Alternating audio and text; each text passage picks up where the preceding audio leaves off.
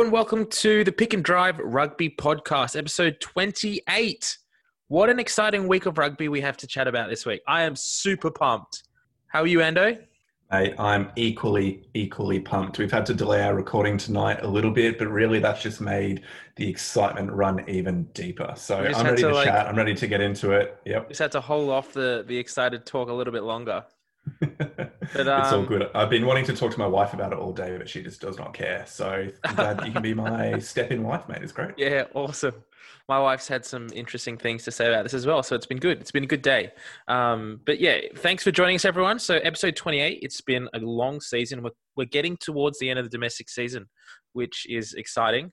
Um, but who we are, what we do, first of all. So we're two die-hard rugby fans having a weekly chat about all things Aussie rugby. Real, family-friendly, and positive. Get involved. Get involved. So if you awesome. want to hit us up on social media, everybody, uh, we've got three main ones that we're getting pretty active on. So Instagram, hashtag pick underscore drive underscore rugby, Facebook at the pick and drive rugby podcast page, and then on Twitter at pick underscore drive rugby. So get in touch with us there. We've been having a lot of good chats over the Wallabies announcements on our various uh, Twitter profiles, on your personal, my personal, and the podcast one. Yeah. Um, so it's been a lot going on. It's been great. It's been a lot going on. So, what we're going to cover tonight, we've got a lot to cover actually. First of all, we will talk about some of the very spicy and exciting news that came out this week. Um, I will save those exciting things for the news section. But we did have the Wallaby squad announced earlier this afternoon, so that is definitely going to take up probably a large chunk of tonight's episode. We did have the Super Rugby AU semi final or qualifying final played last night, so we will talk about that as well. And then we'll do a quick overview of the final next week and um, just give our predictions. Anything Brilliant, else, Ando, you'd like to throw in there? No, no, I'm That's good. It? Let's go. I'm just excited. Right. I want to get into it. Let's get into the news. So First of all, this is the this is the biggest news. It felt like Christmas when this came out this week, but it has finally yep. been announced that the Rugby Championship is going ahead this year, and Australia is going to host it, which Woo-hoo! is how fantastic. Awesome. Mate, it was pretty crazy because the the big news, well, the big conversation points around this for the last like two months really had been that New Zealand was going to be the host of the Rugby Championship. That was largely because of the um, success that they'd had in kind of getting rid of, mostly getting rid of coronavirus in New Zealand. But it seems like the restrictions that New Zealand government are placing on inbound travel were too great to overcome or enable the South African Argentinian teams to effectively get there and prepare. So, for a whole bunch of other reasons as well, yeah, Australia is the host. And it's going to be New South Wales and Queensland who are the two states hosting games. Well, so, New that's South exciting. Wales predominantly. So, it's it looks like we're going to have. Um, so what, what the plan is at, at, this stage is the Wallabies will go over to New Zealand and play two Bledisloe Cup tests on a, on New Zealand soil. Then they'll come back and they'll play the third one in Queensland. And then we'll move into the rugby championships, which will be predominantly located in New South Wales due to, well, currently the, the borders in Queensland being closed. If there is some now, changes around that at the time, being that this will happen in November, maybe they might be able to host a few more games if their teams and players are allowed to travel back and forth across the border. But if it was to be played today or next week, it would be definitely being located in New South Wales. Yeah, I mean, there's been a fair bit of chat about issues with the start of the um, the Bledisloe, where the first two games, like you said, are going to be played in New Zealand, and uh, NZRU are pushing to have them start. I think the date was the 10th of October. Yeah, that's the um, date that was, was initially crazy penciled that, in. That they're initially putting forward. But Rennie's basically said, look, if we do that, we have to like leave Australia on Monday after the Super Rugby final. they have to leave next and, Monday. Yeah, and then they have to go over. They have to have a certain amount of mandatory days in isolation with the players just in their rooms, not even allowed to be in a bubble, but physically confined to the hotel rooms.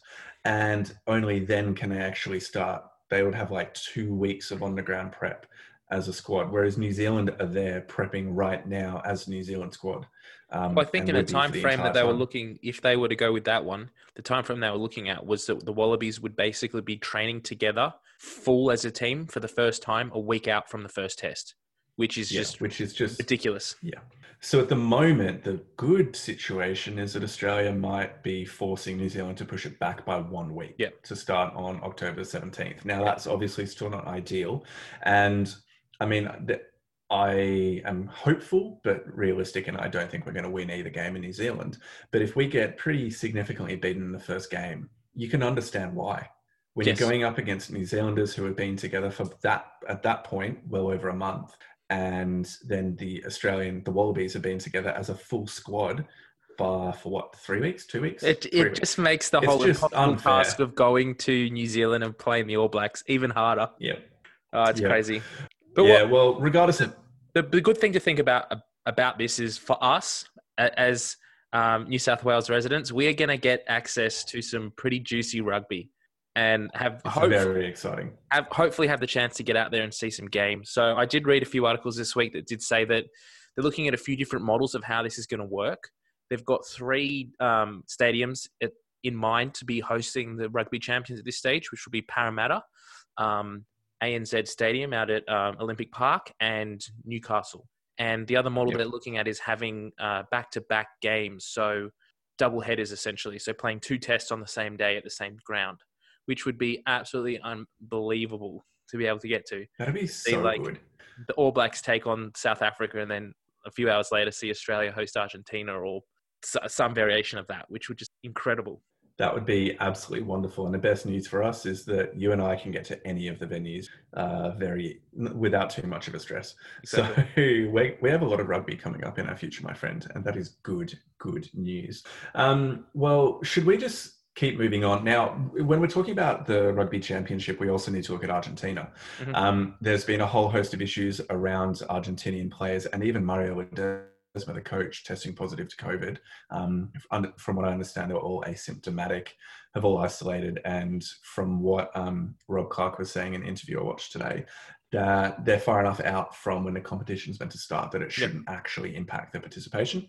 But Argentina do not have a domestic competition that's going on, and they're going to be incredibly short on game time. So we may well see three Argentinian games prior to the Rugby Championship. If not two more. of them played against, if not more, two of them played against Australia A, and a minimum of one being played against a Super Rugby team. Mm. So that is just incredible. So we could also see kind of like a up and comers Australia A team um, chosen to see people like I don't know Will Harrison and Noah Lolesio uh, front out and lead the team around. It'd just be awesome to see these young boys just take the field and against a fully fledged international team and just see how they stack up.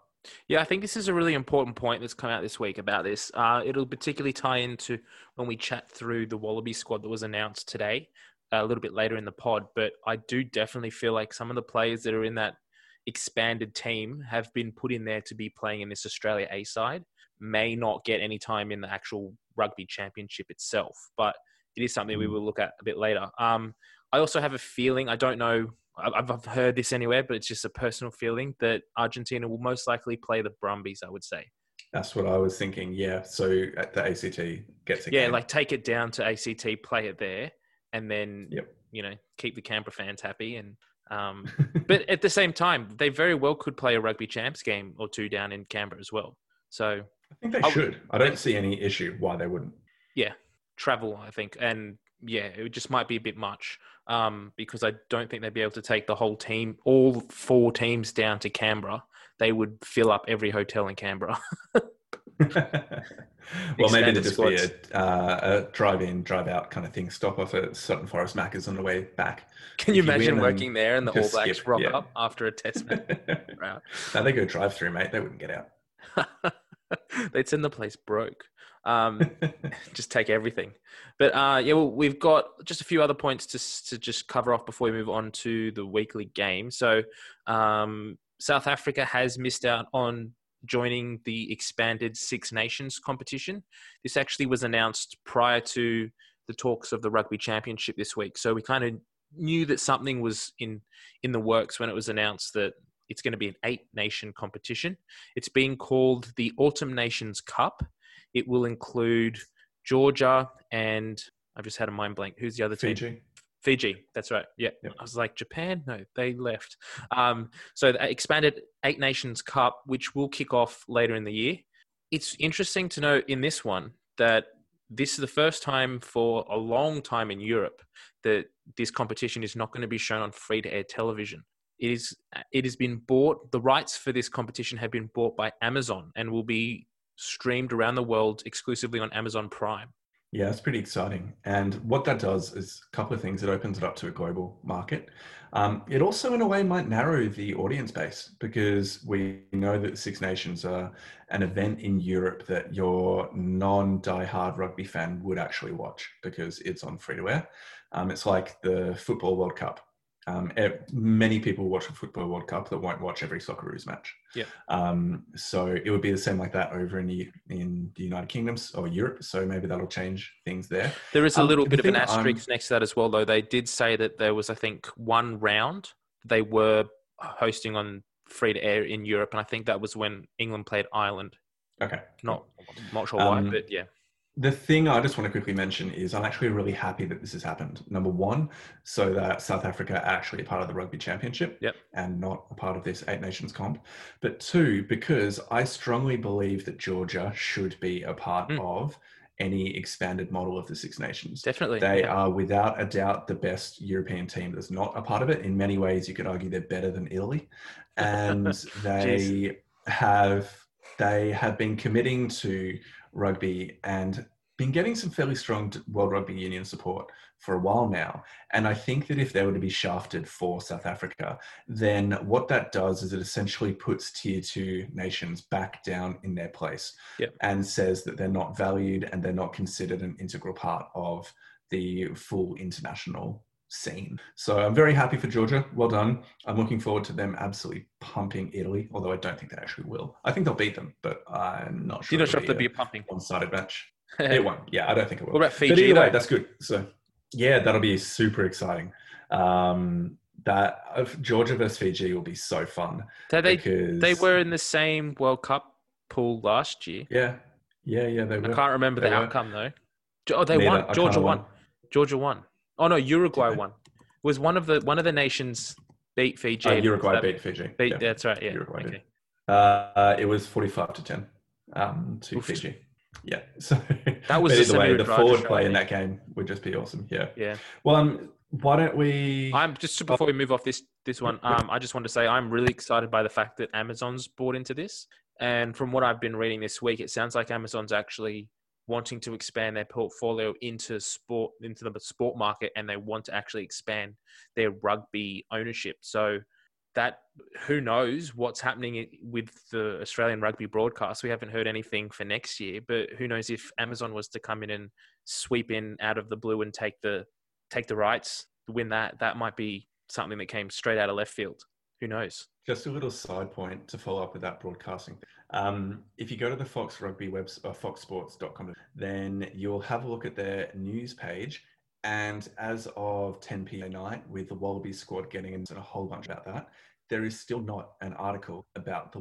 Well, do they have anyone and, there? Well, I don't know. Because Christy Doran was doing now. all their stuff, and he's now with rugby.com.au. So. Um, yeah, they don't have a. De- but yeah. anyway, my point basically to show well, that's how much Fox cares about rugby union at yeah, the moment. They've closed that door. Uh, yeah, they really have. Um, that reminds okay, me, actually, there was quite an interesting article written by someone on the Roar this week about broadcasts. Oh, who was there? Yeah, well, I, did, I can't remember that? who it was that wrote it. Just some mm. nobody, I think. uh, yeah, look, that part's definitely right. Um, so, for those of you who don't know, I put an article up on the Roar, which went up yesterday on Saturday and it was basically just talking in kind of general terms just about how the there's a bit of a vacuum that has come about with the demise of Fox Sports coverage of rugby. I mean, technically they're still covering the game, but the quality and the investment that they're putting into it has reduced drastically, as you can see through the cutting of basically the entire team.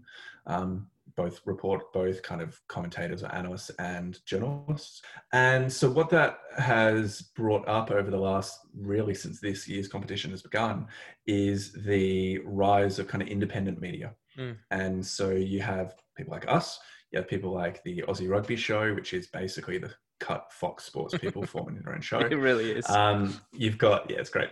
Um, you've got the Tight Five with Benny Kimber and Morgan Turinui. You've got Green and Gold still doing their thing. You've got um, like there's a whole host. There's more that I haven't.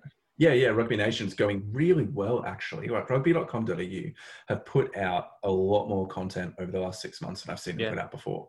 Yeah. And they're doing a really good job of it in like multiple different types. So that just I was I just wanted to write about that and just speak to the fact that that it's it brings a bit of hope that there is enough of a dedicated fan base that Mm. people are willing to take their time and invest in something that they're probably not getting paid for. I know I know we're not Cool. um, and yeah, just just talk about the game that they love. So it makes me think that there is hope, and what I'd actually love to see more of is more analysis Yeah. of the games. So getting into the technical analysis side of things would be absolutely fantastic. Definitely. Um, but hey, anyway, that's just a quick happens. little thing I wrote. But yeah, up. if you're go if you haven't read it, go check it out. It's a good read.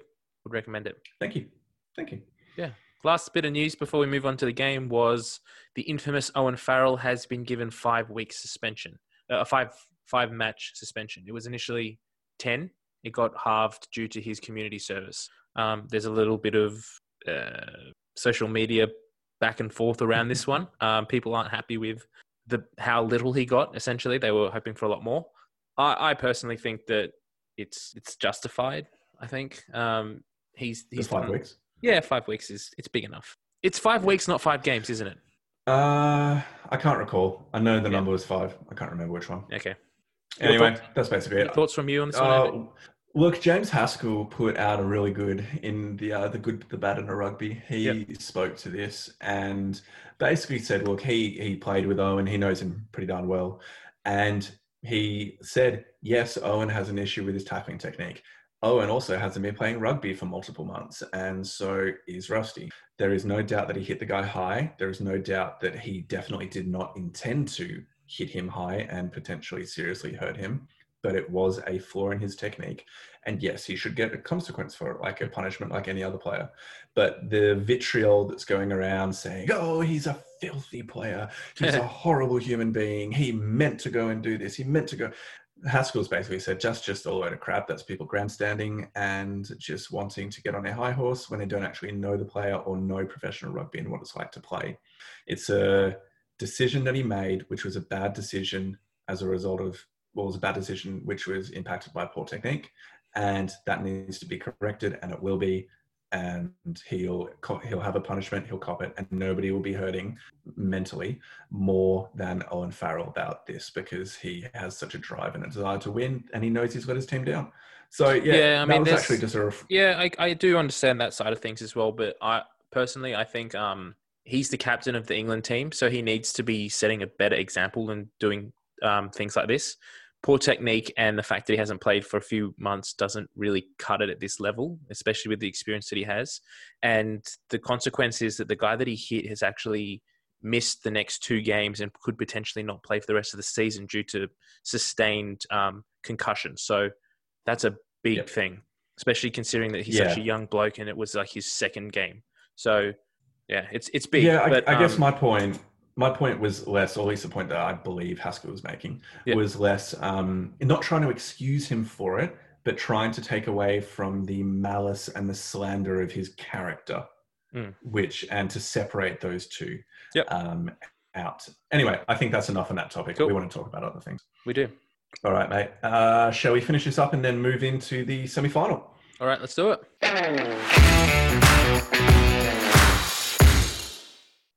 All right, now we get to move to the exciting game on the weekend, which was the semi-final or the qualifying final. I think it's what Yeah, so we call it a semi-final, but they're calling it a qualifying final. So whatever. It's the final before the final, which in my mind is a semi. So who cares? the point basically is the Queensland Reds hosted the Melbourne Rebels and ended up getting up 25 to 13. So the Reds are through to the big dance with the Brumbies. Now, before we go any further, we have a bunch of tips that we need to quickly roll through and see who gets the chockies for this week. So That's Mitchell, right. over to you. okay, so our tips for last week, Endo, you said Reds by 16. I said Reds by 14. We had Oh, Mitch E saying Reds by six, Tim saying Reds by 25, Carlos saying Reds by 12. So Carlos gets it on the nose. Well On the done, nose. mate. I was, I thought I had this one.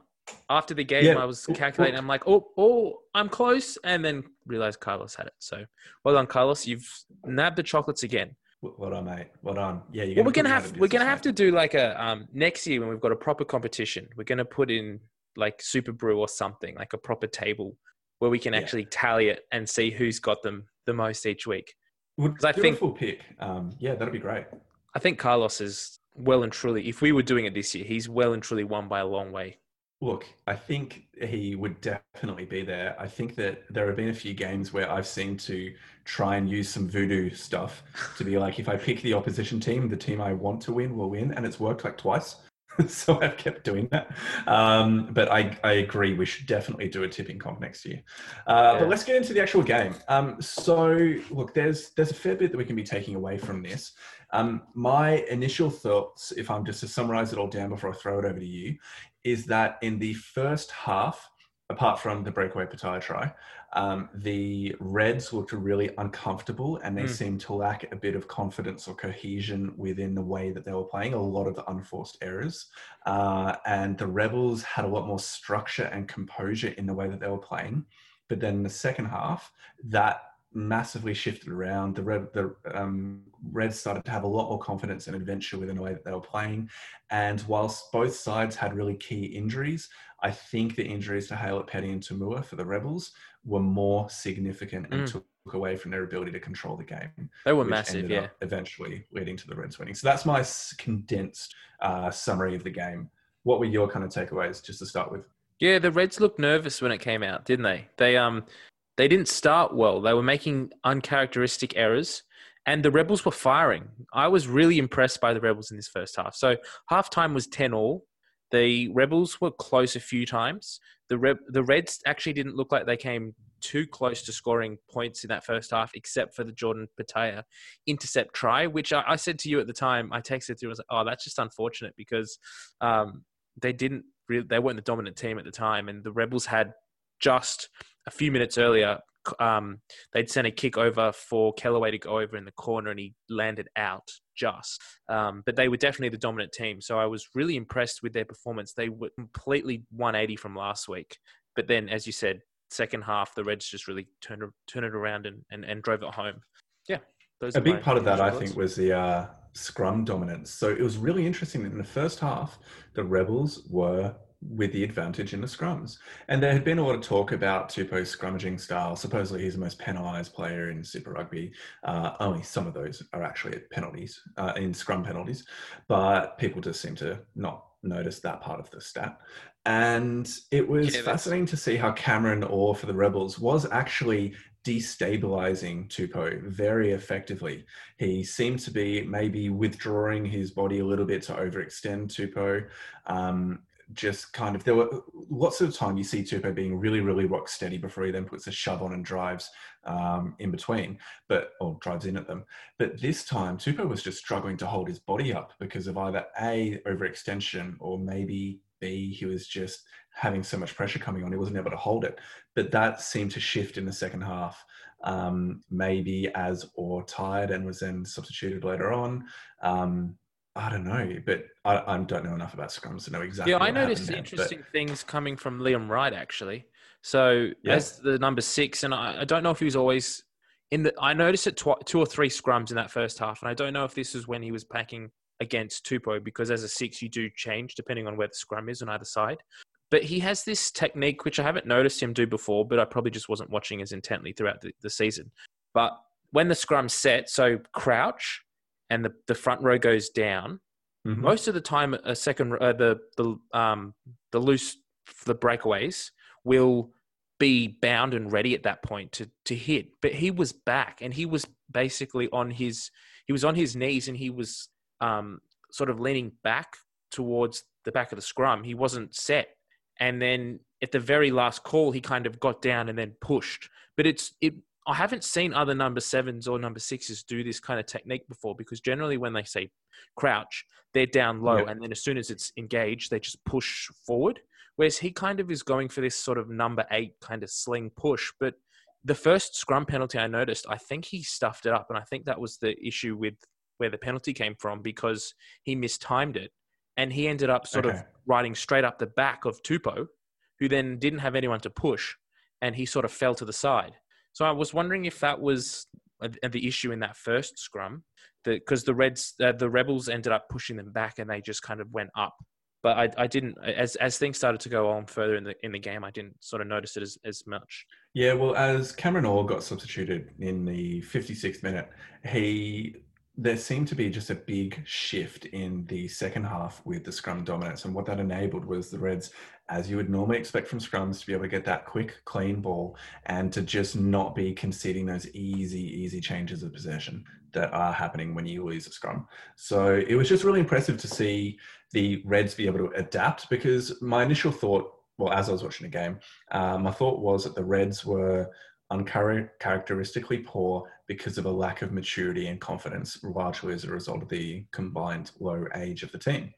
Uh, so seeing this turnaround in the second half was just really pleasing to see them be able to adapt and make changes throughout the game in order to adjust to whatever was happening on the field. That's a mark of a quality team, and it's a mark generally of a team with experience and maturity. Um, and so it's good to see the Reds have the ability to change in that way. That being said, though, the game was still really, really tight, and it was only the late try by Daugunu that really took it away from the rebels. I mean, the, the rebels were still in a hunt in kind of 70, 75 minutes in. Yeah, I, I do wonder if it was the um the game plan for the Reds to, to play this kind of uh, style for this game. They did seem to kick the ball away a lot in that first half, and the Rebels did have a lot of possession and were running the ball a lot. And what that ended up doing potentially was uh, affecting their confidence because they had so much possession, but they didn't score any points until the very la- or they scored three points, but they didn't score any tries until the very last minute of that half when Koroibete makes a break straight through the middle and scores, which is a massive thing to think about when uh, in the uh, Jordan Petaia scores that intercept try in the eighth minute. So they're seven points clear for the majority of that half. And if you're holding the ball for the whole half and getting kicked back to you and you're just continually trying to to make advantage but not getting any points that really starts to sort of put doubt in the back of your mind um, but in saying that, the Reds did sort of flick a switch in that second half and change the way they were doing things and really straightened up that attack. Who were your? I also um, enjoyed the way yeah. you go. You go. I was going to say, who, who for you really stood out in this game? Um, I saw more of Liam Wright in defensive mauls that I've seen in a long time. There were uh, definitely two two occasions, maybe more, where he has been the player. Like you know how Will Skelton or Rory Arnold used to just like push their way through a yeah. when they're the defending team, yeah. get their hands on the player at the back and just sack it.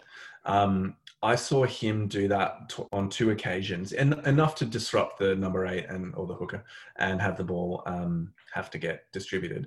And he did. He was pushing hard like two other times.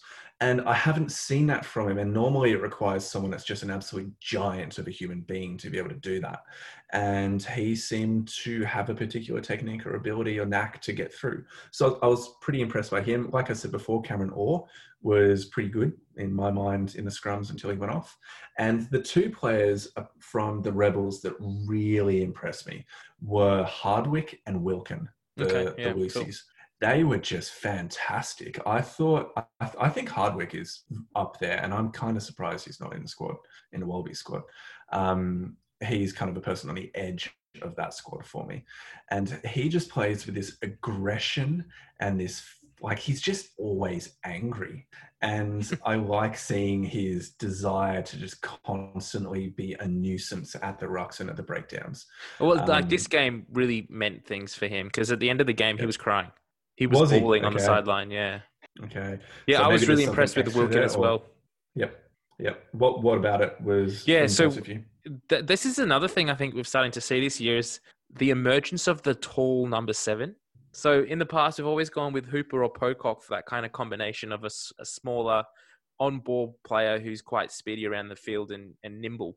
But this year, we're starting to get like Liam Wright, uh, Wilkin. Um, just had a mind blank. What the other Fraser McReight. No, the other one you just said for the Rebels. Um, Hardwick. Hardwick. They're all quite tall guys. So, but I was really impressed with the effort that put in this game. There was a number of times where he's made a tackle and he's gotten up, like made it, committed the defender, offloaded the ball, gone to ground, got up, and then made the first clean out, and will be the first defending player there at the breakdown. He's did that two or three, times. and I think it's been really good to see him develop this year because he's been on the cusp of sort of a Super Rugby team for the last five years, but he's just never got those opportunities. This is the first time he's been able to a few games together, really starting to. I'm really, yeah, I really enjoy watching him play. I mean, he does stand out as well with that red hair. I mean, if we if we keep going with the Reds, um, I thought that well, okay, this isn't particularly insightful. Daugunu was just on fire. Um, he and Koroibete had a complete license to roam throughout the entire game. So very rarely were they actually on their wing. Yeah. They were just popping up off the off the shoulder of the 10 or the shoulder of the 9 doing little picks and pick and drive from uh, from rucks and it was just excellent to see these guys going and using their pace and athleticism in ways which are just not the traditional wingers mold. They yeah. can do those core roles they, they well. Go, they often go looking for the ball. Yeah, they're so dynamic that you want them on the ball.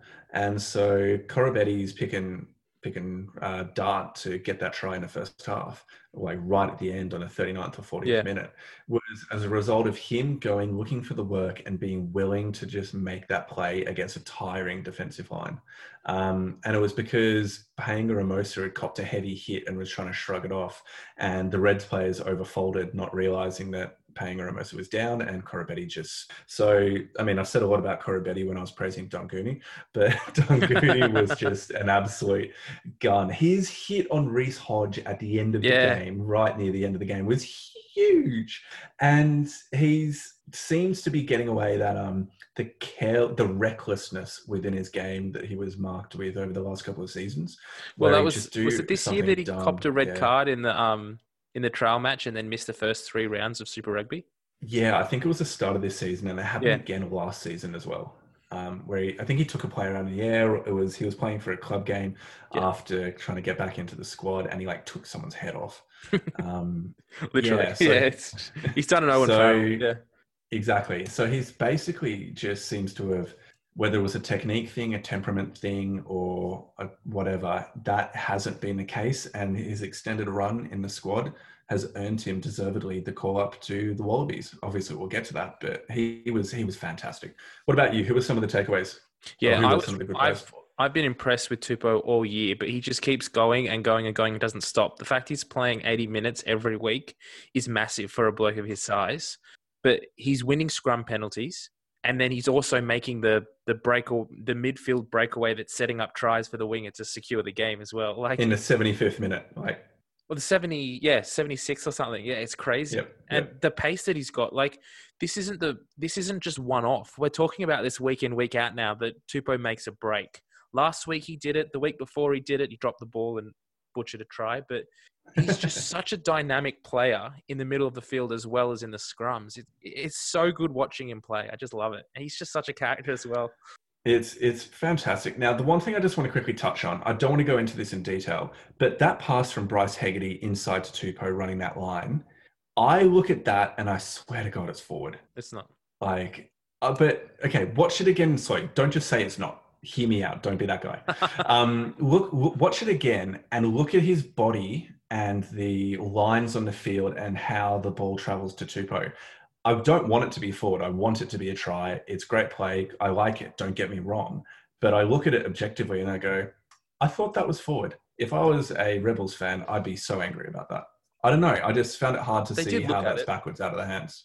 Yeah, I, I, I understand that, but I I'm actually thought that Tupou's oh, offload to Daugunu was potentially further forward than that offload from um, Hegarty. No, did go back and look at that as well. But yeah, it was they were both flat. They were. Yeah. Okay, all right. I'll have another look at it, but I just looked at it at the time and even went back a little bit on Kayo and just checked it out and thought, oh, that looks. Anyway, let's move on. Yeah, and there's there um, are certain things like that that they do just go over, and that, that there are yeah. some questionable decisions where you go, well, why are we looking at certain things and not others? It's just it's another yeah. refereeing um, mystery we've had this year. Yep. Um, so really, I think I don't want my analysis of the rebels to be based upon the loss of Toomua and Haylett-Petty, but I just think that they struggle to have. Yeah, that's actually that. that that's what I wanted to say. That um, their injuries definitely changed their approach to the game, and really did diminish their ability to go forward. So once Toomua came off, and he came off in the 53rd minute, they didn't do anything for the rest of the game. And when they had the ball, they didn't look half as strong. And it goes to show how good a player Toomua is that he can pull out the best of the players around him. But I think it goes. It also shows that I don't want to be too harsh here, but it just it doesn't feel like this team is being coached to the full potential of the players. That if one player goes off, they just can't produce the same things. Yeah, I hear that. Um, I would also just throw this out there as a thought in that a large part of everything that um, gainline analytics looks at is the really the lack of influence that a head coach actually has. Yeah. And I just wonder if the Rebels for so long have had significant chopping and changing at their roster that mean that they haven't had the opportunity to get those combinations or cohesion up as Benny Darwin would call it. And I just wonder if maybe next year, if they actually did stick with Wessels for one more year and they were able to hold on to some of the key players, um, particularly kind of in the 9, 10, they've already short up their entire front row with the scrum. Yeah. Um, if they were to keep To'omua if they were to maybe keep Billy Meakes although I don't really rate him, um, keep get Ryan, Ryan Louwrens back and keep Dane Haylett-Petty, they'd actually have a pretty solid core that have been at the team, been at been in a team now for two, three years, um, and would have that level of combination developing. So I wonder if next year will be the make and break year for Dave Wessels if he doesn't get the sack like in the next week or two. Yeah, I, I just I don't see him being extended any further past this year. Like I was I was very impressed with how well they played this this game, the Rebels, considering how they played last week and they only just scraped through from the Force. But yep. yeah, I just the, I think it goes to show more that To'omua is a class player and, and can produce the best of the players around him more so than they've been well coached by Wessels. Yep. Okay, cool. Um, I think we've one spoken thing, about that um, enough one, over the last few weeks. Yeah, no, definitely. One thing I did that's really, I read something earlier this week and it definitely stuck out to me in this game is the Reds' approach to how they play the game. And it's something that I think mm-hmm. Brad Thorn is definitely instilling, but they're using their scrum as a penalty securing uh, weapon as opposed to an attacking dominance, which I think is it's, it's quite frustrating for opposing teams, definitely. But they're using their scrum, and so many times in this game, the ball was at the back of the scrum playable, and the ref's not yelling at them to use it. He just lets it sit there, and then they drive it till the opposition then collapses or goes backward, and then they get a penalty. Now, I think that that should be uh, that shouldn't be allowed because the point of a scrum is a reset of the game it's a contest for possession. If the ball's at the back of the scrum, get it out, play it. I wonder if they've made the change because they don't have Samu Kerevi at 12 anymore, who's able to be making those midfield plays that get them the dominant possession over the attacking line. And so they recognize, okay, we don't have that player anymore.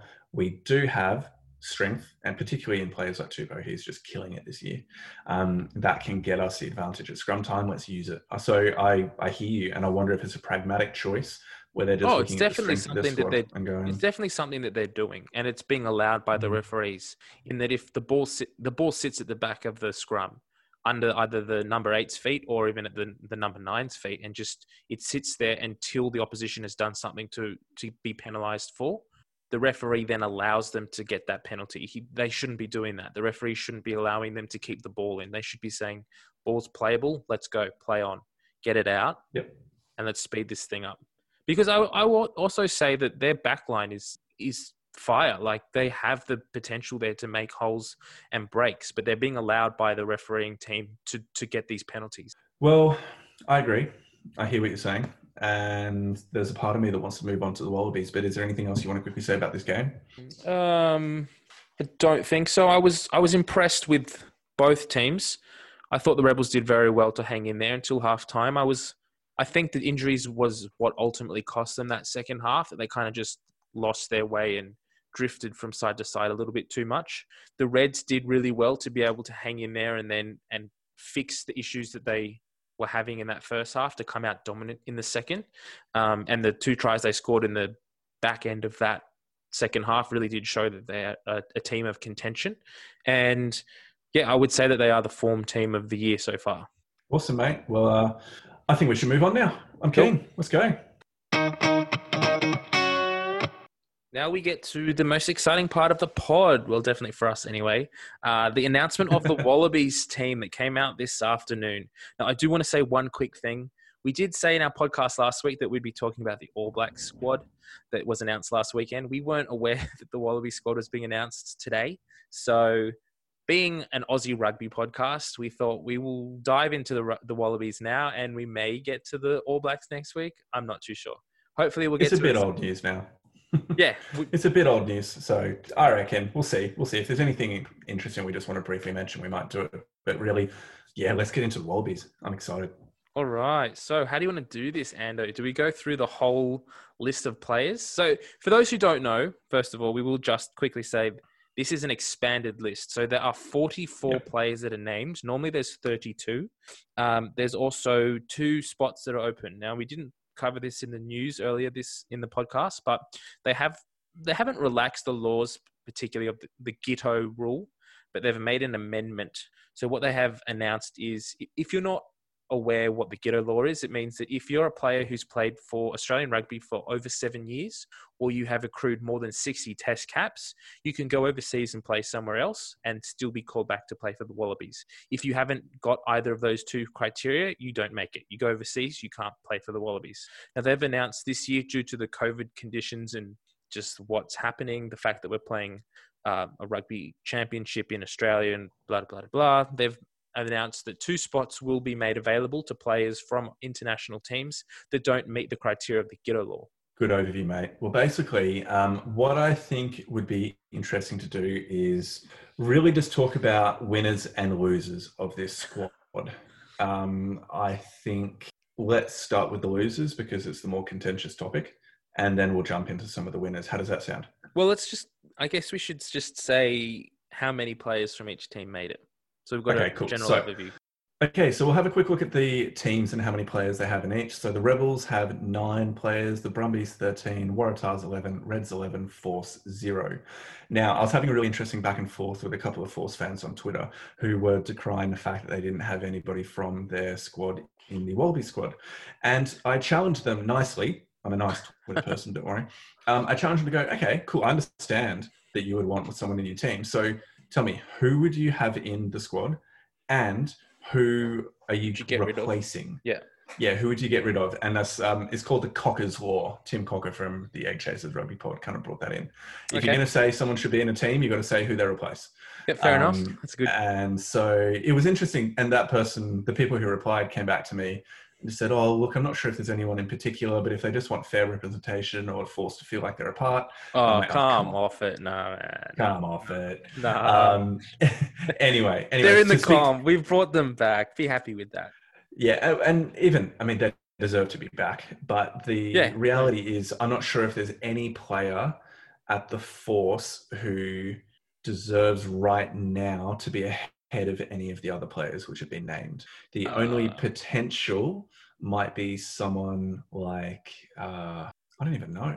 Look, I would say out of the players that have been announced today, there's probably two force players that I would have thought could have been, been included, and that's Stander and um, Ralston. Yeah, okay. Who would Ralston be replacing?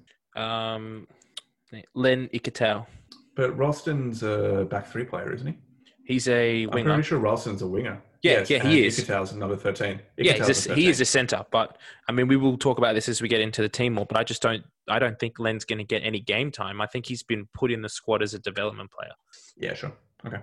Um, and yeah, who would you be replacing? Who would you be taking out for Stander to be in there? Who would I take out? Look, you've just thrown this at me, so I need to um need to see. let's okay. Let's so the two people... number eights in the squad right now are Pete Samu and Harry Wilson, and the uh, blind sides are Swinton, Valentini, yeah. and Wright, and the open sides are Hooper. Possibly Swinton. Yeah. Okay. Yeah. All right. I'll hear that. I'll take that one. Um, yeah. Cool. So basically, the The, the there are a few interesting points within this squad. Is that there are some really there are a couple of surprising names that have been included, and the biggest surprise I think that you pointed out, which really we can touch on and just speak around right now yep. without bothering about the winners or the losers, yep. is um, Len Ikitau, thirteen from the Brumbies, who has come off the bench five times this season, is in the Wallabies squad ahead of Tevita Kuridrani. He's also and got like that is, a total play time of like forty minutes or something. Yeah, it's crazy. It's crazy. And so I cannot um, imagine what Kuridrani is feeling right now.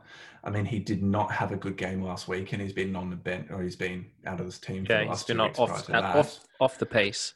Yeah, but I mean, he's our most one of our most experienced backline players, and you would have thought that he would at least be in the squad for the experience that he brings. Um, but no, no. Dave Rennie spoke to it specifically within his press uh, press conference press meeting, where he said, um, so players like Tevita Kuridrani had been given very specific yep. work-ons and had been uh, there. There had been particular things they needed to demonstrate, and he spoke earlier in that um, conference about how players one of the main things they were looking for was work ethic yep. with the squad and so it may well be that Tevita in areas of um, the stats or the analysis that we don't see is not comparing to the likes of other players like Hunter Paisami yeah definitely uh, there's a few names in this squad and we did allude to it before of winners and losers. Um, there are a, big, a few big names. So Izzy Naisarani is one of them that didn't get picked. Mm-hmm. Um, mm-hmm. Players like Swinton got included. Um, James Ramm got included. Hamish Stewart didn't get included. Um, Chris Feauai-Sautia as well as another player that missed out. Now this is um, when when we look at why these players haven't been picked by Dave Rennie, I would imagine, or from what the the little bits and pieces that we've been given from the media is that they haven't they're not providing the picture that he wants. Now, I would imagine players like Izzy Naisarani and Tevita Kuridrani specifically, they would have he would have had contact with them earlier in the year and said, "I want you to focus on yep. this. I want you to improve this area of your game. I want you to get off the ground faster. I want you to get to the breakdown far. We want you to be that first man at the breakdown." And possibly they're just not doing that yet, and that's the reason why they're not getting picked. It's fascinating. I'd love to just hear more about the reason that Naisarani hasn't been picked. So you have Samu and Wilson, who are justified inclusions in the squad yep. at number eight. They both make a lot of sense, but neither of them are big, heavy ball carriers that are going to be bending the line. Wilson runs fabulous lines and often makes a lot of his meters in that area. But have you noticed that Wilson has not been as effective in the last two or three weeks? Yep. And I believe that's because teams are learning more about him, have done yeah, more well, analysis the, of his. Of this his week, the Rebels and, were yeah. very effective at nullifying his his impact. And who did they put opposite him? Naisarani, like yeah. every time. Um, so I'm not saying Wilson has been playing poorly. He still has a huge work ethic and is playing well. Simply put, I just don't think he has the bulk and the size on him yet because he's so, still so young to be able to have that drive that we would expect generally from a number eight, which leads me to think of, okay, yeah, cool. What you said earlier about him having work ons that he hasn't met uh, is seeming to be the right thing, the, the correct reason. Yeah. But also, the Wallabies may well have a game plan that isn't necessitating a line bending number eight. It may well be they're looking for more mobility. It may yeah. well be looking for they have an idea of who what their back line, their back row composition will be, and they don't need a big body like Naisarani to be in that place. Yeah, well, when Dave Rennie coached at the Chiefs earlier early in his career, he had he had he wanted a very mobile forward pack, and he had his mm. back three running lines very wide in, in wide channels and being very mobile. And I'm I'm from the team that he's picked.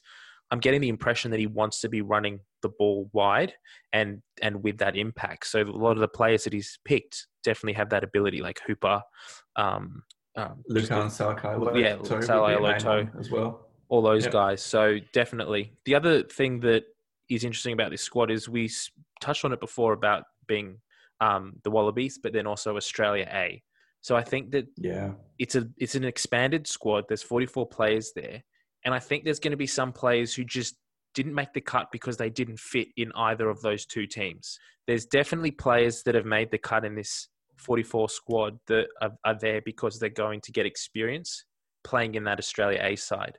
I don't particularly think we're going to see players like Angus Bell or Tom Horton starting for the Wallabies, even coming off the bench in the rugby champs. They're just there to get experience in the national setup because maybe in a year or two they'll be ready. They'll learn so much. They might get the opportunity to play against Argentina in that warm up game. But yeah, I just don't see them being contributors to the starting side. You've got other players that like Noah Lolesio or Will Harrison who definitely have the potential to be pushing to be included in the match day.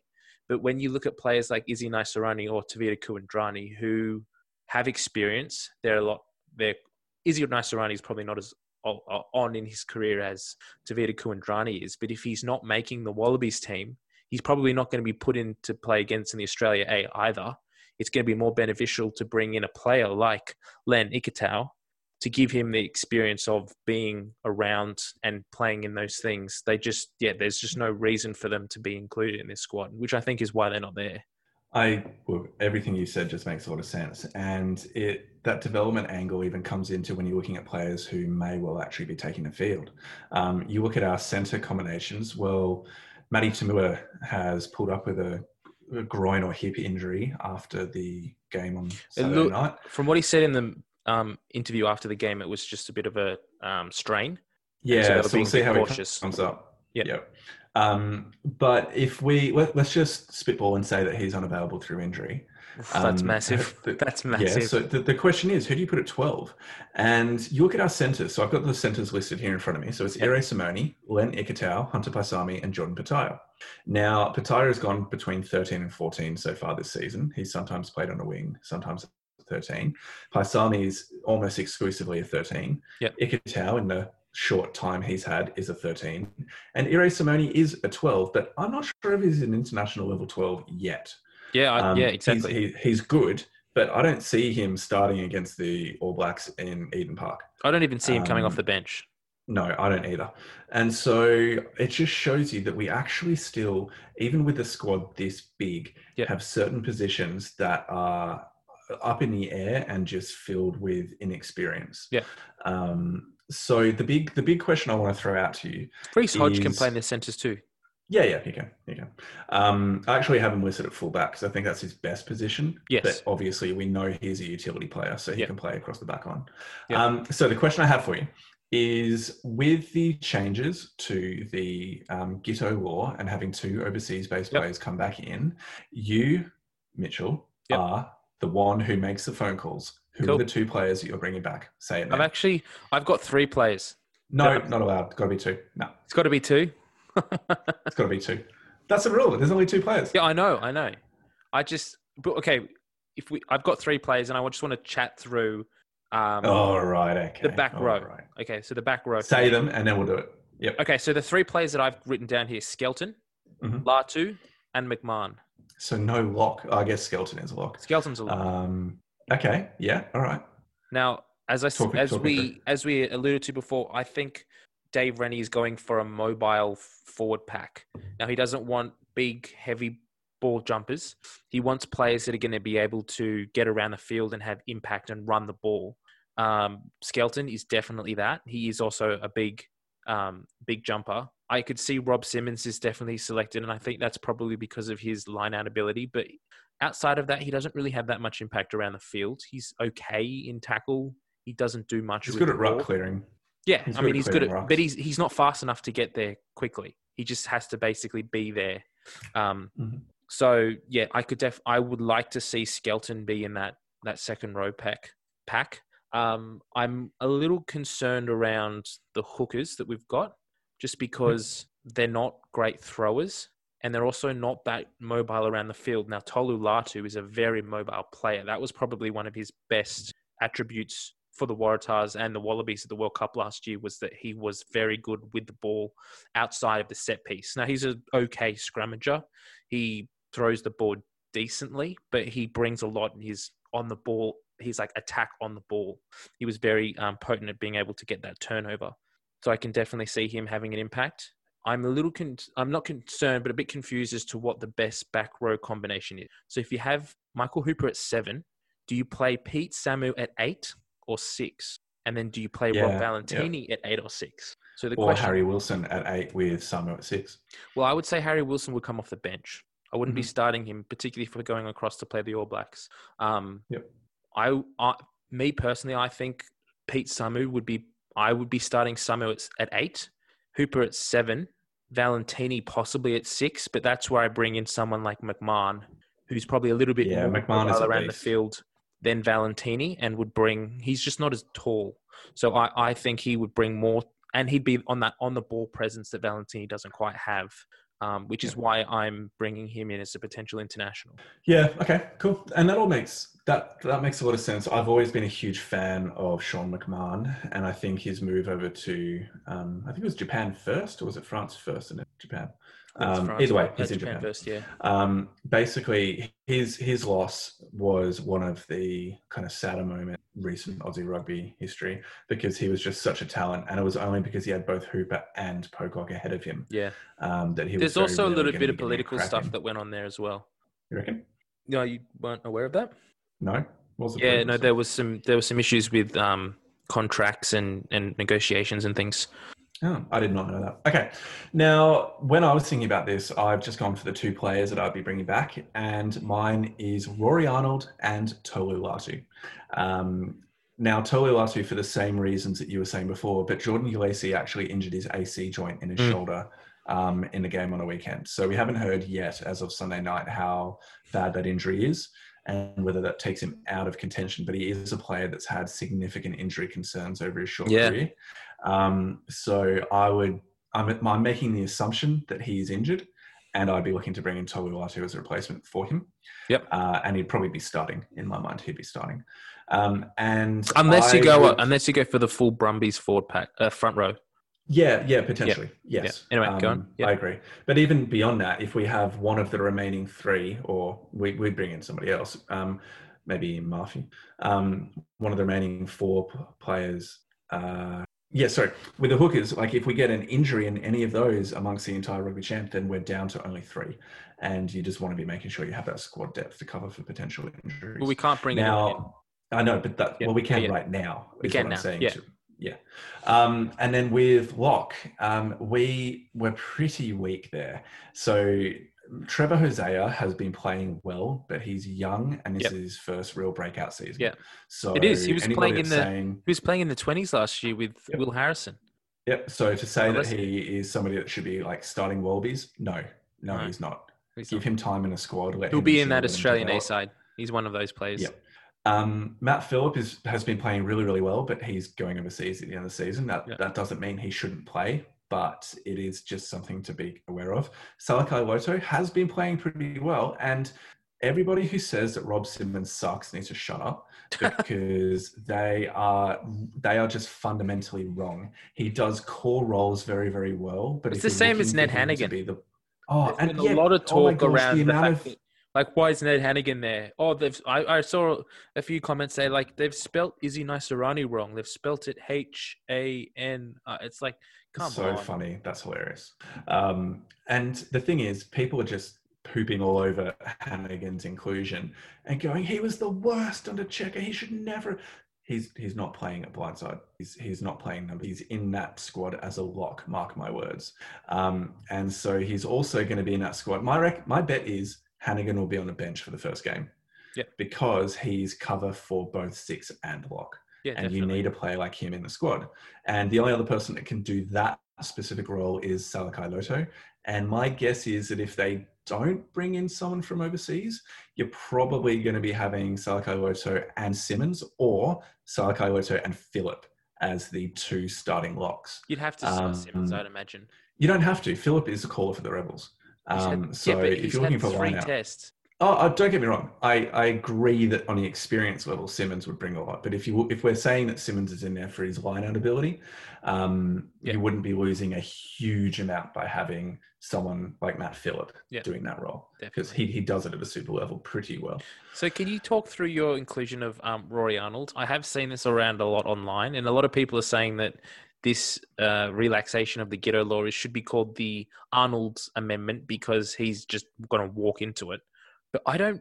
I'm not. Not that I don't rate him, but I just don't think we he brings that much. that we don't already Sure. have? I I think he brings a physicality and a presence to our tight five that we do not have without him. No other player in the current squad is as physically dominant as him, or at least in the current tight five, as him in areas. No, no, Okay. like not in like Sakai Loto is good, but he's a bit more of a wider playing Yeah. block. Um, he's a bit more of a linking forward, and probably because of his experience playing blindside for the last while. Um, but Arnold is that player who's going to be putting in the heavy hits up front. He's the one that can be doing a lot of disruption at line out time, like Simmons and Hanigan would be capable of doing too, and Philip as well too. Um, but the big thing I see for him is defensive maul breakdown. Mhm. So he's just that huge physical presence that, like Skelton has demonstrated before, can just power through a maul and um, get to the ball. And I, if you had the option he's- of Skelton or um, Arnold, who are you picking? I would be going Arnold because Really? he's has a more recent Australian resume Okay. of a high caliber. Um, Skelton was, I won't say poor, but he wasn't at the level that people always hoped he could be before he went overseas. No. And it seems that his time at Saracens has helped him to get his body to the level of kind of peak performance it needs to be. Um, but also, I don't watch every Saracens match. And he's not even playing for Saracens anymore. He got cut with the Yeah, um, he's over in France somewhere. have. He's Yeah. over in France, yeah. Yeah. Um, so I, I I just haven't watched enough of him. Whereas Okay. for Arnold, I've seen enough of him last year to be able to know that Okay. yes, he should right. actually be there. Fair enough. So that that's my reasoning for it. Cool. Yeah, cool. Um, yeah, okay. So those are kind of some of my initial thoughts. Yeah, Like, nice. Is there anything you want to deep dive into a bit more of? Yeah, so I wanted to quickly just shout out um, to one of the one of our followers online, Mitch, um, has put together a really extensive list of players, and I've just lost it. I had it before. I'll get it So- up. I'll get it up. Yeah. Yeah, so what he did is he went through and he's basically selected a starting side of this 44, um, a reserves uh, 23, and then players outside of that again. So players that didn't get called um, into the to comp as a third um, team. It, it's really good to. Um, I just got to try and bring it up. It's all right. screen, I've got it in front of me. So But I need it on my Um, screen to see as well. Look, the most important part here is that I'm really happy that Mitch is recognizing the absolute travesty that is the fact that Ryan Lonergan hasn't been called up into the squad. And that when you're taking the four best scrum halves of Super Rugby, you, somehow you're missing Ryan Lonergan. This is an absolute travesty. And I'm going to write a firmly worded letter to Dave Rennie, and I'm sure he'll pay attention to me. Get off your horse. Get off your horse. Nah, mate. I'm on it. I'm on it. I'm never leaving. Now, what what it, what is interesting is as well as we've already kind of touched on it, but it does this list definitely shows the lack of um, lock depth that we have. If- even in the second fifteen, we don't even have enough for a starting second lock, which is just crazy to think of. We've got Philip and then no one. Um, he's going Which with is- Simmons and Salakaia-Loto to start with, which isn't a bad combination. The, the, it leads to an interesting point, though. How isn't Cadeyrn Neville in the squad? Um, so Brumby's lock, Yep. or maybe even Nick Frost. I mean, like they're both good players, and the Brumbies are top of the table and in the final for a reason. And they've been able to cover relatively well. I mean, the Brumby scrum has not been as dominant as it was earlier in the year and last year, and a part of that is because of the loss of some of their locks. But I didn't think they'd been particularly bad, and yet we're still scraping the barrel to find locks. And people just seem to be forgetting that the Brumbies have a second row, and maybe the Brumbies players should at least be considered. I guess it goes back to the that Dave Rennie has an idea of how he wants to play, and I guess these players don't fit into that game plan. Yeah, It I'd might make sense when we come. Yeah, exactly, and we we will get to see that in a few weeks. But at the moment, we're all just sort of scratching our head. But yeah, he's confident that this team that he's named is capable of going over there and beating New Zealand. So you've got to admire him for that. That's just that's crazy. That was an, that was an interesting part of the interview. So the actual question was, um, is this a team that you think can beat the uh, New the All Blacks in All New Blacks. Zealand? It was it was Christy Christy Doran that Doran. asked it, and uh, Rennie's response was, "Yep." And Doran followed up with, "Well, I don't. If if uh, my memory serves me correctly, it was 2001 was the last time that we won a game." And Rennie's response was something to the effect of, you asked me if I think that they can beat it, and my answer is yes, I think they can. and that doesn't throwing say, statistics at me. yeah, and his, I think the subtext to that was also something to the effect of, I'm not saying they will, but I know that it's a possibility. um, yeah, uh, it was just interesting. Yeah. So nice. he's he's got confidence. He knows how he's going to be playing, and us mere mortals looking upon the heights of Mount Olympus from below will find out what his plans for humanity yeah, are pretty soon, which is exciting.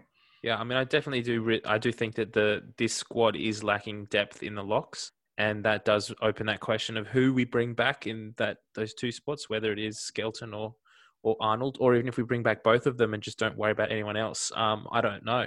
That'll be interesting to see what happens there. Did you want to um run through our our luckies and luckies to be included in our um?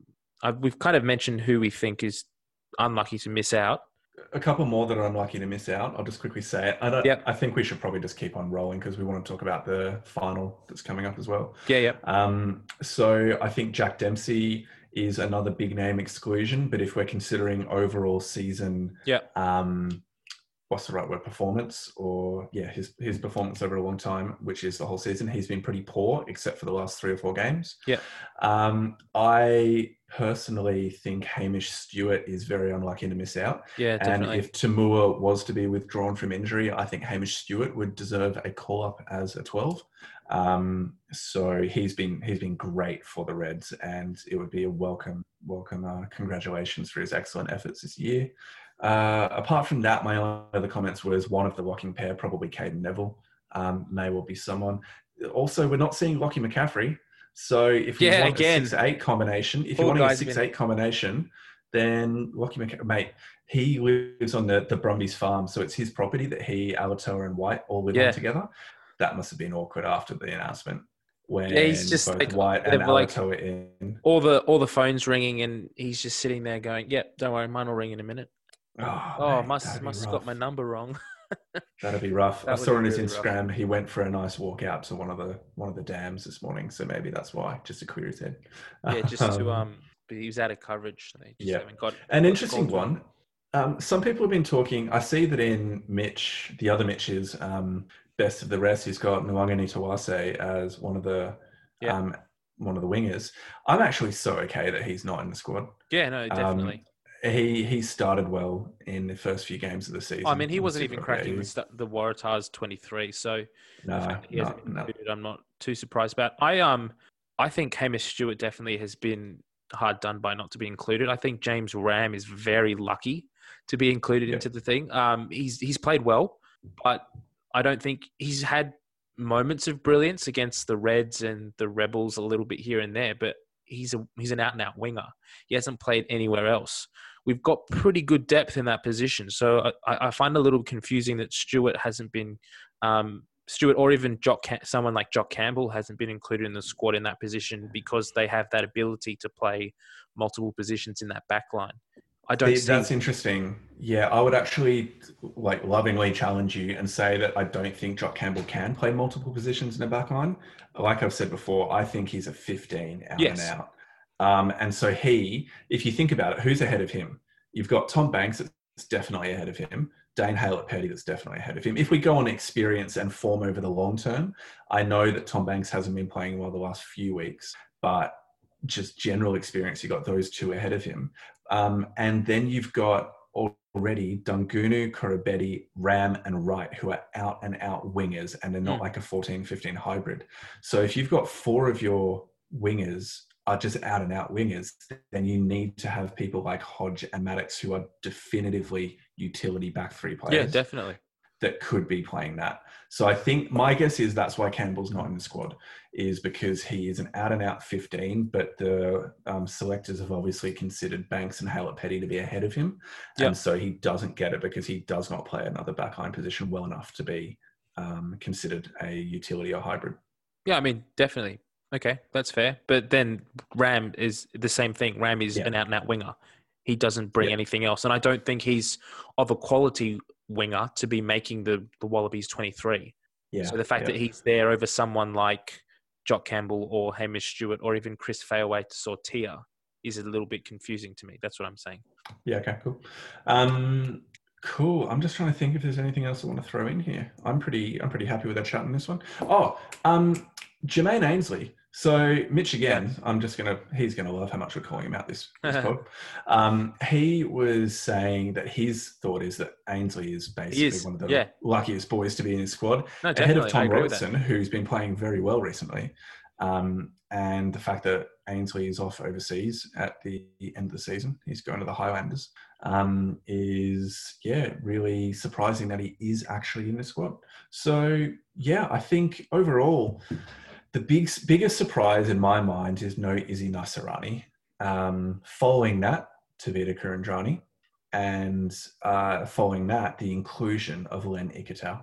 Those are yeah, the three big talking points in my definitely. mind. Definitely. I mean, when we when we look at um, when we look at that that Ainsley has been included in this squad or that Philip as well. Like I'm not I'm not saying that Philip doesn't deserve to be there, but the fact is that he's not sticking around Australian rugby after this. I know that we are lacking depth in that position, which is why he's there.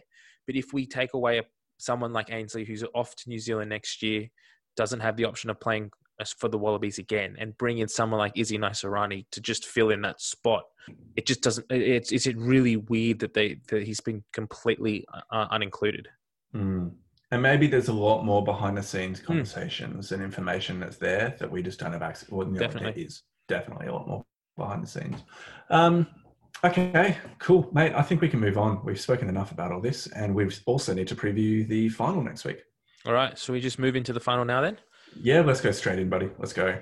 Um, so, very obviously, we understand that we have the final coming up on Saturday night where the Reds are going to be traveling down to the Brumbies. They're doing a fly in, fly out thing again. And it is the, yeah, I think it's the first time since their last finals win that the Reds have been to a grand final. Um, yep. Some people were pooping over the stat that this isn't actually a proper Super Rugby final, in that it doesn't have the full competition. But in my mind, like I agree with that, yes, okay. But it also doesn't take away from the significance of this, and both teams are going to be up for it. How do you think the game is going to be panning out? Just on that point, before we dive directly into the game, um, yeah, I, I agree with what you're saying. I think I've seen a lot of people saying they're bringing up statistics and things, saying you know the Reds haven't made a final since their last appearance in 2011, all this kind of stuff. And I, I agree with what you're saying. Is yes, it's it's a good achievement that they've done that they've got it here, but let's not compare them because it's not apples with apples. It's it isn't. The fact is that they're playing against Australian competition. I saw something on Twitter today that said the last time the um, the Reds made a final, the 13 of the the teams that were in that competition aren't playing in this current one. So how can you compare it? And yeah, that's a fair call. So I do think we just need to, yes, it's great that they've made the Super Rugby AU. Let's not compare it to their performances in the past because it's something completely different. Don't take away from the fact that they've made it here. They've done really well, but let's not just compare it as well. Yep, same with the Brumbies. The Brumbies haven't played a, the Brumbies haven't yep. played a, a, a Super Rugby final at home in the last 15 years. So Yep. Yep. So how how do you see the game's going to be playing out? It's going to be another tight match. It's going to be a battle of the forwards. Um, I I personally think that the Reds are going to have the um, the desire to win this one. I think they're going to out enthuse the Brumbies, and I think they're going to it's going to be tight. The last two times they've played, the last three times they've played this year, it's all it's come down. Oh, actually, if we take away the last um, last weekend's game in, in Brisbane, but the last two games that we pl- were played in Canberra um, earlier this year, and then in the first round, it came down to two or three points. So it's always yep. been tight. This Reds team is up for it, and I think they yep. showed that this weekend when they made that dramatic turnaround and um, and yeah, and made the final you could tell when when they made when it was final whistle and the, the, the, kick went out they all just erupted like they just won the final like it really meant something to them that they've made the grand final. And i think they also didn't play well enough that they're going to be complacent either. Um, there were definitely areas of the game that needed to be improved and yeah. so i think we're going that first to see, half performance. Yeah. Yeah big time. And so i think what we're going to be seeing is just this real continuation of the form that they've shown. So the reds have won their last four games in a row and have been playing with a lot of. And who beat them before that? They, uh, the, the Waratahs, I'm pretty sure. Yeah. Oh, yeah, really? Wow. Smashed oh, them. Okay. Really? Waratahs should be in the final. That's what I'm hearing. um, but basically, the Reds are undoubtedly the form team of the competition. Yeah. And uh, the the Brumbies, whilst being really consistent at the start, they're currently sitting on loss, win, win, loss, win. So in the last five games, they've lost two. And in the last five games, the Reds have lost one. And even then, that Waratahs game, the more and more you look at it, you see it as an aberration from Definitely. the death of Petaia's yeah. father. Yeah. Um, like that was that tragic incident seems to have had and maybe it was also a galvanizing effect on the team as well um, which has enabled them to have such a stark turnaround. But they've just been playing out of their skins in various ways, some, to some lesser or greater extents. But the Brumbies have almost like stuttered along. They've had the class and the quality to edge a few tight games, but also haven't always shown the complete dominance that you would have expected from a team with the pedigree and the quality. So I think, I think the fact the fact they lost Noah Lolesio earlier in the year is really yeah. starting to show now, and that's really what's hurting them a lot. So if Lolesio is available this week, which he's meant to be, do you start Ooh. Lolesio or do you go with Kuenzli? You, I would be starting Kuenzli and then seeing how he goes, and then put Lolesio on earlier. You reckon? Okay, interesting. Um, having a dedicated ten on your bench is potentially risky. I'm not sure. Oh, definitely plays any other backlines, backline um, positions, but yeah, I just think that the Brumbies are still going to be the favourites, particularly because it's going to be played at home. I am guessing they're going to want the coldest weather possible to be in Canberra, but I'm going to quickly look, look up the Canberra. They're going to bring out the fans, like the the actual fans, the physical the, fans, or yeah, the, the physical fans. fans. Okay. oh, it's going to be raining. It's oh, legitimately gee. going to be raining. Um, but it's the low is only 11 so it shouldn't be as freezing as um, it can potentially get in canberra. Yeah definitely. So i i just think that canberra are going into the, or the brumbies are going into this game as the um, favorites but only because of the home ground advantage. I think if this was at a neutral venue or if the brumbies had to travel up then the reds would would be the favorites for yeah. this game in my mind. Yeah, I, I think the red back the Reds back line has the spark and the ability to create things, which is going to be the difference in this game. I think their front row and their forward pack has enough to match the Brumbies. Um, they need to work on their mauling this week because that's where the Brumbies are going to try and score a lot of their points. But uh, in saying that, the Brumbies have shown they've got the ability to score points through their backline as well. Um, yep. I I think this is going to be a fairly forward dominated game, and I wouldn't be surprised if it's going to the the Reds will be taking scrums in the op, in the opposition to try and kick penalties. I don't imagine this yeah, being yeah. a too high scoring game because both teams are going to be quite defensive. Um, potentially a fair bit of kicking, but if it's going to be wet, maybe not. Maybe not so much. I don't know. We'll see. Hmm. I. It's fascinating to look back at these teams and think of where the seasons have changed. So the season for the Brumbies changed when Lolesio got injured and Kuenzli had to step in. And Kuenzli has warmed up and is actually playing relatively well, relatively. But Lolesio, without a doubt, um, was kind of the form 10 really yeah. of the entire competition before his injury.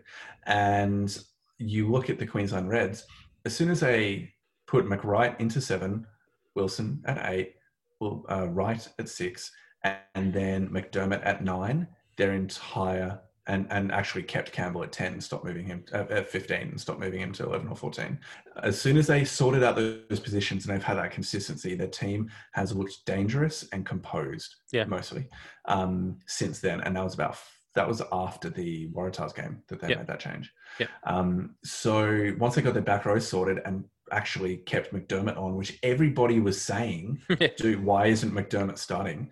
Um, they have sorted that out and just been really, really dominant and confident.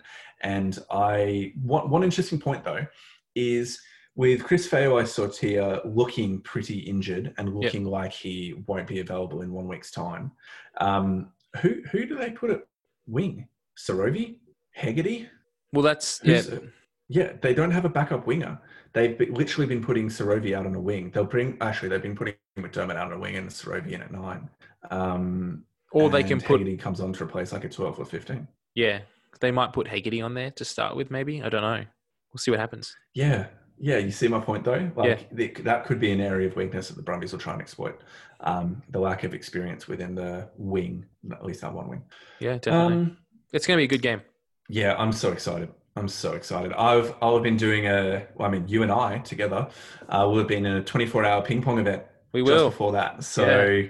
for anyone, actually, you know what? I'm totally going to plug this. This is do our it. podcast. I'm going to do it. Um, Mitch and I are participating. I'm running the event, but Mitch and I are participating in a 24 hour ping pongathon event. So basically, it's a ping pongathon is a charity that's been happening every year for the last kind of uh, since 2011, actually, which raises money to bring freedom and hope to those who are experiencing human trafficking and child sex slavery in Southeast Asia. So basically, we get together, we play ping pong, for a full 24 hour period. You, you do it in three hour chunks, but the event goes for 24 hours. And you get people to sponsor you, and the money goes to organizations on the ground in Southeast Asia that work to prevent these things in the communities that they're a part of. Um, so if you're keen, um, can you consider donating at pingpongathon.com slash uh, Ando, or do you know what your URL is off the top of your head, Mitch? Uh, I think it's just Mitch Foster. Awesome. Pingpongathon.com slash Mitch Foster. Um, we would really, really appreciate it if you did want to send any dollars through that way. Um, we've raised over $10,000 the last couple of years and we'll see how we go over the next little while, but we're kind of past 3,000, which is great. And we'll be finishing that at 6 p.m. on the Saturday. So I'll be hitting the pub straight after to make sure we get to the game. I'm going to have to book a table. Um, but yeah, we'll be coming fresh off the back of a pretty hectic physical event, the ping pongathon. So I'm really oh, excited yeah. for next weekend. It's going to be awesome. That's going to be good. It's going to be good. Yep. Cool. All right. So let's do our predictions then. We need a score line. Ando, oh, what are you saying? Uh, Who are you going for? Uh, Reds by five. Reds by five. Okay. Ooh, this is a half one. Um, it's going to be tight. It's going yep. to be like the last few encounters have only been determined by a point or two. I I think that I know the Reds have the ability to get over the line in this one. I'm worried about their kicking. We didn't touch too much on it this week. Uh, James O'Connor did okay, but he did leave a few points out on the field. But I'm going to s- stick with the Reds. Say three. I don't want to go too close to what you've said, but at the same time, I do think it's going to be tight. So I'm just going to say Reds by I understand. Three. Just wait for your brother to come on and either say Reds by two or Reds by five, and just undercut one of us either way. It'll be great. and then like get it, and then Carlos will just get it smack bang on. So yeah, and just ruin it for everyone. We'll just wait um, till he um, puts his pick in, and we're like, okay, so it's going to be. If he goes high, we know it's going to be a high scoring game. If he goes low, we know it's going to be. Carlos, Carlos is insider knowledge. I'm pretty sure. Um, there's something happening there. But anyway, um, mate, I think we should call it there. It's yeah. been a long one, but it's been a good one. It's had, there's been a lot to chat about. Definitely. It's been good. So um, thanks for joining us, everyone, for another week of the Pick and Drive Rugby Podcast. We've put some in, we've put some stuff up on social media this week. So we we put a photo up of the Wallabies team that was announced. Get on there and get, let us know what your thoughts were. Um, there's also another thing that the Wallabies put out, like a bit of a um, a hype video for 2020, which was pretty cool. They sort of mashed the Avengers um, Avengers movie trailer with highlights of the Wallabies. So I definitely recommend go out and have a watch of that. That's pretty cool as well. I think I shared that on on Facebook as well. So definitely get behind that one. Yeah, get involved. It was, that was an awesome video. Uh, Endgame. Endgame. Endgame. That's it. Yeah. It. And it was just it was moving. Oh, right before we finish. Um, the moment in that video where they take Pocock's Pocock's thing off the off the locker, that was like emotional because yeah. you just know that this statesman of rugby is no longer a part of the game, and you just think, what what are we gonna do? Oh no! I, lo- I, love that man. It was so it was such a advertisement for the game in so many ways. Yeah, um, very, the, very much so. Yeah. Anyway, anyway, that's another point for another time. Um, but yeah, go fun. and watch it. It's awesome. Yep. All right. Let's leave it there. Have a great night, everybody. We'll catch you next week. See you, everyone. Bye. Bye. Thank you for listening to this week's episode of Pick and Drive Rugby Podcast. You can follow us on social media at the following outlets. Follow our Facebook page at Pick and Drive Rugby Podcast. Send us a tweet at at pick underscore drive rugby. Follow our Instagram at pick underscore drive underscore rugby or send us an email at pickanddriverugby at gmail.com. We'd love to hear any questions or feedback you may have, so get in touch. Thanks again for listening, and we'll catch you next week.